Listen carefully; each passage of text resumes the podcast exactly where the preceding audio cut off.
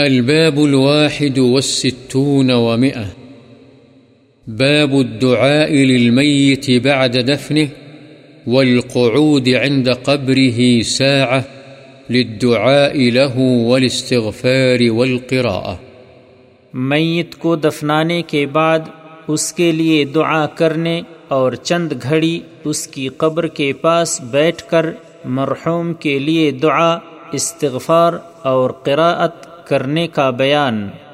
عن ابی عمرو وقیل ابو عبد اللہ وقیل ابو لیلہ عثمان بن عفان رضی اللہ عنہ قال كان النبي صلى الله عليه وسلم اذا فرغ من دفن الميت وقف عليه وقال استغفروا لأخيكم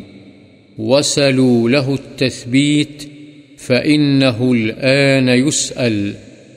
رواه ابو داود۔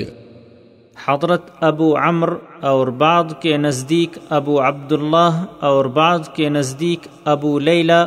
عثمان بن عفان رضی اللہ عنہ سے روایت ہے کہ نبی اکرم صلی اللہ علیہ وسلم جب میت کو دفن کرنے سے فارغ ہو جاتے تو قبر پر ٹھہر جاتے اور فرماتے، اپنے بھائی کے لیے بخشش مانگو اور اس کے لیے منکر نکیر کے سوال و جواب میں ثابت قدمی کی دعا کرو، اس لیے کہ اب اس سے سوال کیا جا رہا ہے۔ ابو داود۔ وعن عمرو بن العاص رضی اللہ عنہ قال اذا دفنتمونی فاقیموا حول قبری قدر ما تنحر جزور ويقسم لحمها حتى أستأنس بكم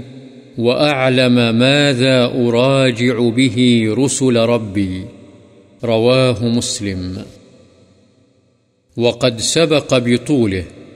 قال الشافعي رحمه الله ويستحب أن يقرأ عنده شيء من القرآن وإن ختم القرآن عنده كان حسنا،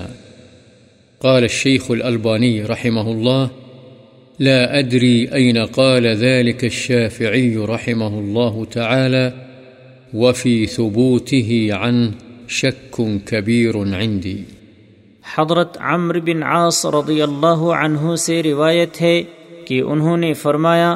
جب تم مجھے دفنا کر فارغ ہو جاؤ تو میری قبر کے گرد اتنی دیر کھڑے رہنا جتنی دیر میں ایک اونٹ ذبح کر کے اس کا گوشت تقسیم کیا جاتا ہے، تاکہ میں تم سے انس حاصل کروں اور جان لوں کہ میں اپنے رب کے فرستادوں کو کیا جواب دوں۔ مسلم۔